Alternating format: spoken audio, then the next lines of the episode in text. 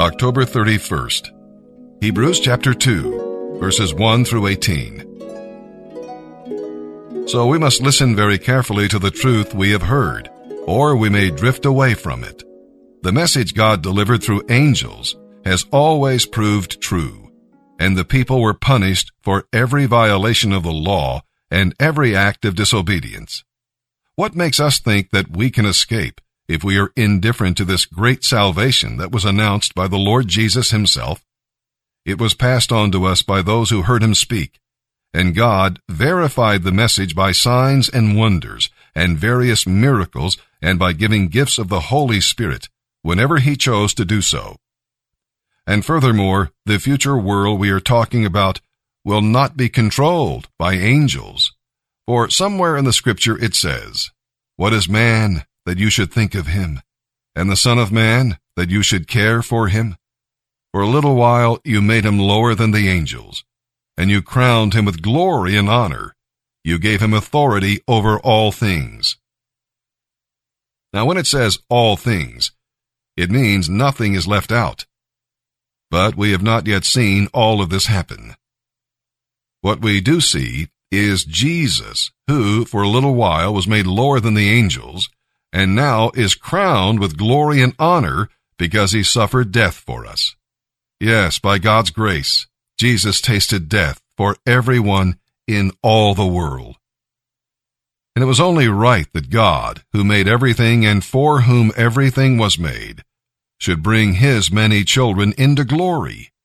Through the suffering of Jesus, God made him a perfect leader, one fit to bring them into their salvation.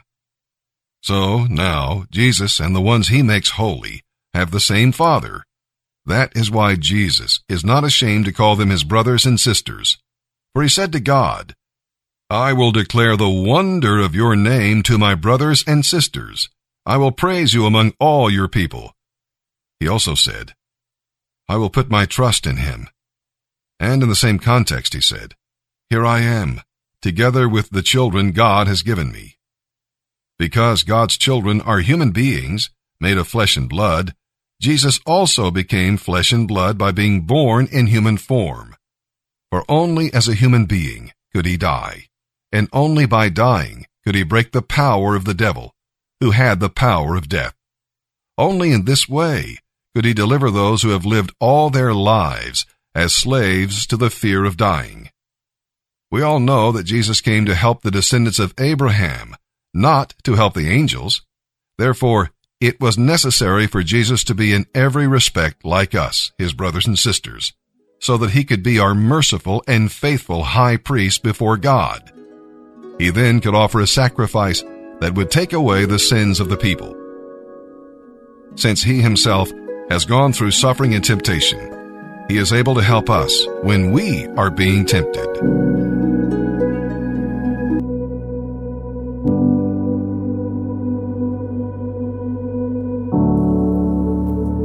This week's Bible meditation, 1 Timothy 2 7. And for this purpose I was appointed a herald and an apostle. I am telling the truth, I am not lying, and a true and faithful teacher of the Gentiles.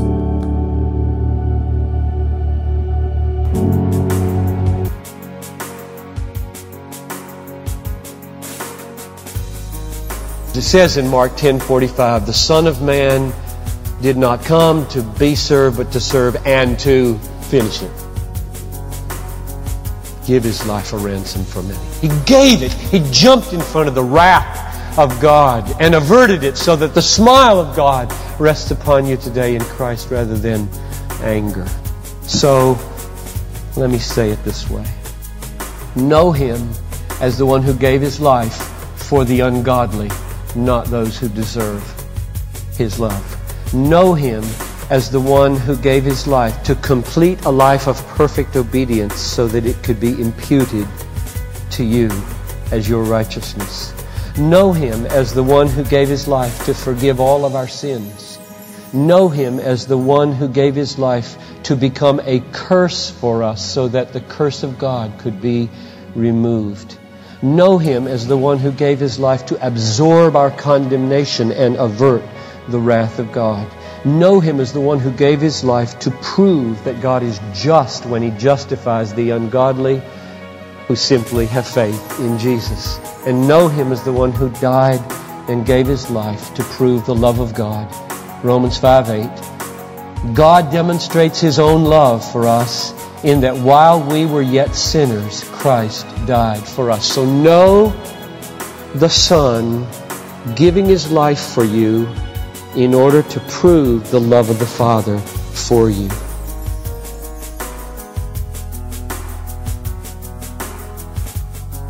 That love is also indicated to us in the fourth chapter of Hebrews. For those of us who are still in the world, here is another portion of Scripture that describes the heart of Christ toward His own. We do not have a high priest who cannot sympathize with our weakness, but one who has been tempted in all things as we are, yet without sin. We have a sympathetic bridegroom.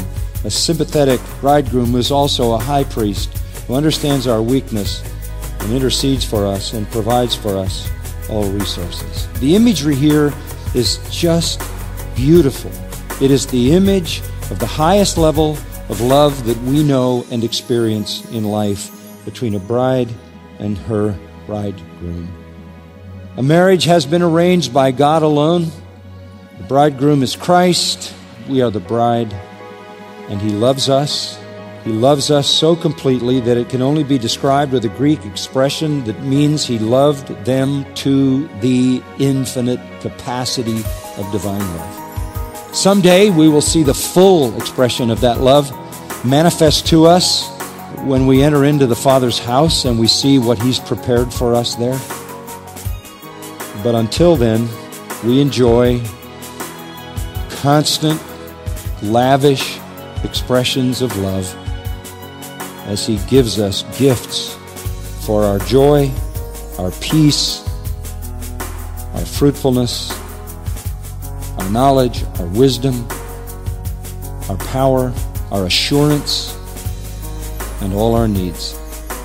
He takes care of us in every way. Was this a cross of love? Yes, but not just the cross. He loves his own to perfection. That is cause for thanksgiving. Amen? That is cause for thanksgiving. Let's bow in a word of prayer. Fathers, we come to this time to express our gratitude.